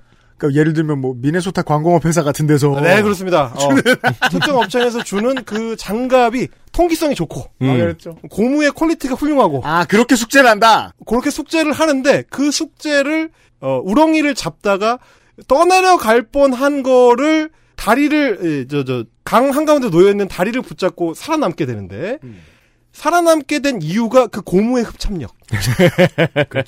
장갑의 고무의 흡착력. 아. 그렇게 녹아내면서 이 다리에 매달려 있는 순간 카메라를 들이대자 갑자기 광고 멘트를 줄줄줄 읽기 시작합니다. 아. 얼마나 흡착력이 놀라운지를 어, 이 성분이 얼마나 훌륭한 성분인지를 아, 그 이제 더킹의 황제보다 훨씬 나은 연출력. 아 그렇습니다. 아 훌륭한 연출력입니다. 그 라라 크로프트처럼 이렇게 그래서 보고 나면 아 저거 사고 싶어집니다. 생사의 갈림 생사의 갈림길에 숙제를 한다. 아, 어, 뭔지 그러, 알겠어요. 그러고 좋네요. 영상을 찍어서 좋네요. 그, 그 영상이 이제 120만 조회 를 기록할 정도니까 음. 이게 꼭 광고를 드러내놓고 찍었다고 해서 음. 대놓고 광고라고 해서 영상의 퀄리티가 떨어지거나 맞아요. 혹은 어, 조회수가 떨어지거나 음. 광고는 꽤 중요한 정신 노동입니다. 그렇지 않을 수 있다. 그렇죠. 이게, 이게 그 알실이 잘 보여주고 있지 않습니까? 이거 잘 녹여냈을 때 음. 어, 심지어 이 청취자들이 그걸 좋아한다. 그니까요. 그럴 수 있는 가능성을 이제 보여주는 채널인 거고 음. 결국은 얼마나 영상을 잘 만드느냐 그게 일반 영상이든 광고 영상이든 얼마나 창의적으로 얼마나 시청자들을 만족시킬 수 있는 기획력을 동원하느냐 그거에 따라서 결과가 달라질 수 있다 그런 생각을 하게 됩니다. 그러고 보면 우리가 어느새 트루먼 쇼에서 예견한 미래를 살고 있었네요. 왜요? 트루먼 쇼에서 광고 그렇게 하잖아요. 아, 그렇죠. 네. 아, 시작할 때부터 그 얘기 하고 싶었어요. 네. 왜냐면 그 트루먼 쇼의 그 이제 아내인 줄 알았던 배우가 음, 이꼭 공구를 그- 쓰세요. 예, 그 자신에게 그 뭐냐 주민이 들어온다는 사실을 알고 딱 모션을 하잖아요. 네. 물건을 들고서. 네. 네. 꽤 오랫동안 같이 산 아내임에도 불구하고 주인공에서 궁금해하잖아요. 늘 왜 저럴까. 음, 음. 예. 그래서 그렇게 완성도 높은 광고 영상이 되려면 어, 광고주의 협조가 필수적이다. 우리가 이렇게 당신을 놀리듯이 우리가 이렇게 어색한 척하지만 전혀 어색하지 않은 방식으로 광고를 잘 만들어 줄 테니 믿고 맡겨라. 맞아요. 우리는 일 얘기를 그러게요. 그냥 편안하게 얘기해 볼 걸. 이제 이렇게 생각해 봅시다. 똑같은 수익이 나오거나 수익이 더 나오는데 거기에서 책임이 빠지면 그게 저는 신자유주의의 경제라고 생각해요. 하청사회죠, 하청사회. 음. 하청을 준다는 건 이런 개인적인 욕심이 집단적으로 표현이 된 거예요. 책임을 빼고 부를 낳고 싶은 거예요, 계속. 광고 시장도 그런 유혹을 느껴요. 내 책임이 빠지고 물건 광고를 계속하고 싶다. 그럴 때에는 먹방러는 먹기 싫은 걸 먹게 될 것이고. 음, 음. 그러니까 많은 광고하는 사람들이 내가 광고하는 게 뭔지 모르고 하게 될 거예요. 그렇죠. 거기에는 코디네이터는 코디네이터의 일을 하고 메이크업은 메이크업의 일을 하고 스크립터는 스크립터의 일을 하고 배우는 배우의 일을 하고 유튜버는 유튜버의 일을 하고 광고 받아오는 놈은 광고 받아오는 놈의 일을 하고 다 자기 일에만 충실하다가 결국은 물건이 빠진다거나 신뢰가 빠진다거나 책임이 빠져요. 그렇더라고요 언제나 시장은. 그렇게 되면 그 일은 정말 그야말로 단어 그대로의 숙제가 되는 거죠. 저는 얼- 열심히 하는 유튜브 소비자가 열심히 보는 유튜브 소비자가 아닌지 모르겠는데 유튜브를 열심히 구독하는 사람들은 진짜 감정적인 밀착도를 가지잖아요. 감정적인 밀착도를 가진 사람한테 광고를 할 때 광고를 먹고 사기 위해 하는 거니까 반드시 해야 된다 치면 광고를 할 때 내가 추천할 수 없는 물건을 추천하는 건 그게 저는 결국은 선일 거라고 생각해요. 이거 양심에 어긋나는 건데 그걸 알아보기가 힘들잖아요. 그렇죠. 그걸 알아보는 고민을 지금 한 시간째 하고 있어요, 우리가. 그렇죠. 그리고 나를 속이잖아요. 그렇죠. 추천할 만한데? 그리고 또 날 속이는 건 되게 쉬워요. 오늘만 참고 지나가면 돼. 어, 숙제면 되니까요. 숙제하면 되지 뭐. 음. 이렇게 생각해버리면 안 되는 거죠. XSFM입니다. 딸기예요?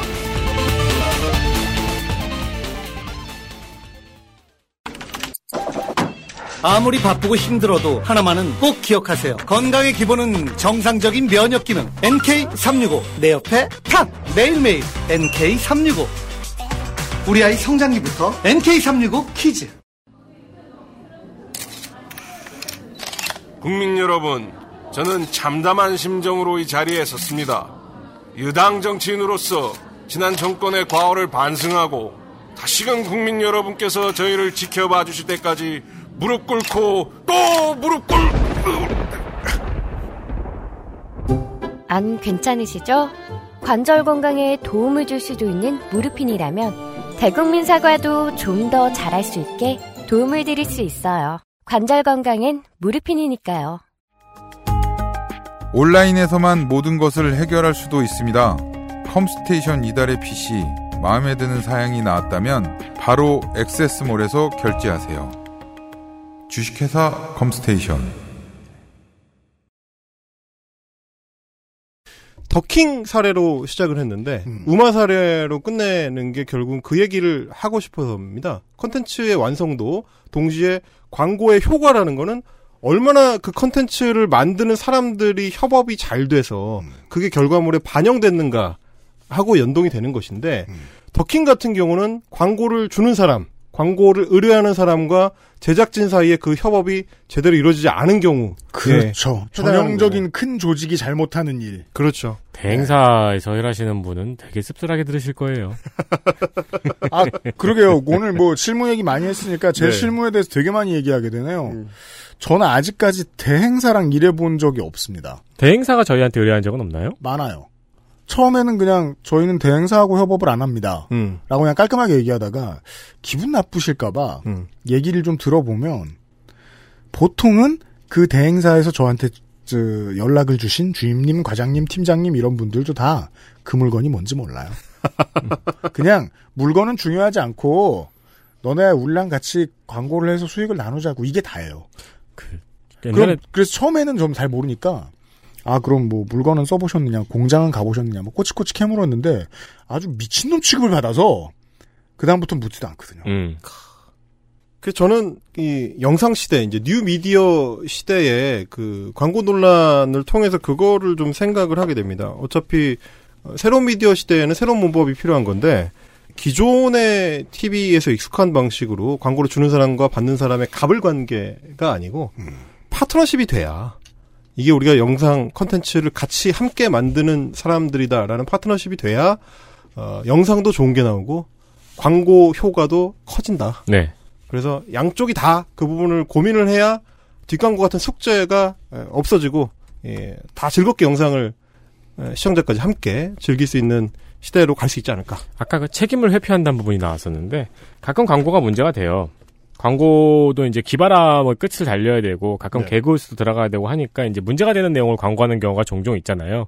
근데 그럴 때마다 기업에서 항상 그렇게 대답하잖아요. 대행사에서 한 거다. 그러면은 실무자들은 진짜 가슴이 터지죠. 컨펌 없이 이루어지는 게 뭐가 있는데 세상에 이게 하청 사회예요. 그 광고 하나 나가면서 컨펌, 컨펌을 몇 번을 했는데 사장이 모든 걸 다 아는 중견회사나 대기업이란 있을 수 없어요. 그러면 보통 극단적 선택이 나와요. 하중을 못 이기니까. 다만 경영진 혹은 뭐 유튜버로 말할 것 같으면 이제 먼저 그 수익을 내서 이제 조직을 꾸리게 된 유튜버 이런 사람은 기업 문화를 만들어 가야 되잖아요. 책임을 전달해야 돼요. 그걸 분명히 할 줄 알아야 돼요. 그리고 그 그리고 그렇게 하면 소비자는 구독자는 알아 안다고 바본 줄 알아 책임 있게 컨텐츠 만들어 놓으면 알아요 아까 중요한 얘기 하신 게 결국 저 저는 저라고 말하고 싶은데 저희 회사랑 계약했으니까 결국 저 저희 회사하고 오래가는 광고주들은 결국은 지금 와서 보니까 되게 실제로 심정적으로 서로 유대감이 있는 좋은 이웃이 돼 있고 서로 영향받는 친구가 돼 있습니다. 네. 그 사람의 이윤을 지켜주는 것이 그 사람의 삶에 도움이 되는 일일 것이라는 가치관 하에 일하게 됩니다. 음. 어, 컨텐츠의 스폰서십은 그렇게 움직이는 게 맞을 거라고 생각했고, 저는 그냥 실험 삼아 모델로만 운영했는데, 해보니까 지금 7년 전에, 8년, 10년 됐네요, 이제. 좋은 것 같아요. 이게 맞는 건 것 같아요. 다른 방법을 모르겠는데, 음. 가끔 구경해보면, 저랑 방법론은 완전히 다른 것 같아요. 유튜브 시대는 사실은 소비 행위 자체가 컨텐츠가 되어버린 시대입니다. 그게 뭐 좋다 나쁘다를 이야기할 수 없고 그렇다는 얘기는 소비와 항상 따라다니게 돼 있는 예, 광고 소비가 컨텐츠예요. 네. 광고도 소비가 컨텐츠인 시대의 필수 요소가 되어버렸다는 거고 그렇다는 얘기는 이 시장에 참여하는 사람들이 다 자기 몫의 책임을 어, 고민을 해야 된다. 왜냐하면 우리가 다 같이 만드는 거니까. 같이 만드는 거라는 인식을 가지고 접근을 한다면 어, 광고를 다 숙제로 하기 싫은 걸로 보는 게 아니고 네. 그러다 보니까 자꾸 하기 싫으니까 컨닝을 하게 되는 그런 상황이 되지 않고 예, 같이 뭔가를 만들어내는 사람들이라는 그런 어떤 공감의 방법을 고민할 수 있지 않을까. 네. 다시 광고에 대한 접근 방식을 같이 고민해봤으면 좋겠다. 그런 생각을 좀 해봤습니다. 주말에 헬마우스 코너였어요. 어, 오늘의 마지막 이야기는 제가 그, 그, 잠시나마, legacy 미디어도 경험하고, 큰 곳 메이저도 경험하고, 한 데서, 아, 느낀 점에 대해서 말씀을 드리도록 하겠습니다. 그, 뭐, 모든 개인은 말이에요.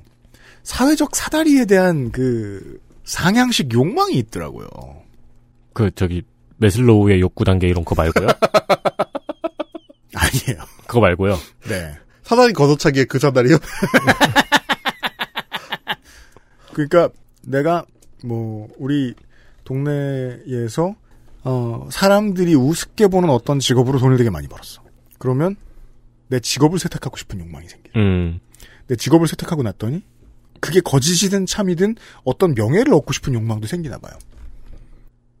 사람들이 거기 있다고 믿는 규약으로서의 권력을 가지고 싶은 욕망으로 천천히 움직이더라고요. 그래서 그냥 마이크로 콘텐츠 평생 해도 되는데 혹은 별풍선만 계속 받아도 되는데 여기서는 이상하게 풍선으로 돈을 많이 벌다가도 혹은 팟캐스트로 돈을 잘 벌다가도 광고 목돈을 받으면서 저쪽 사람들을 만나면 뭔가 중요한 사람이 된 기분이 들고요. 똑같은 돈을 벌고 방송국에 가서 내가 하던 일을 똑같이 했을 때 뭔가 내가 더 중요한 사람이 된 기분이 드는 것. 음. 이거 되게 중요한가 봐요. 인생에서 제일 중요한가 봐.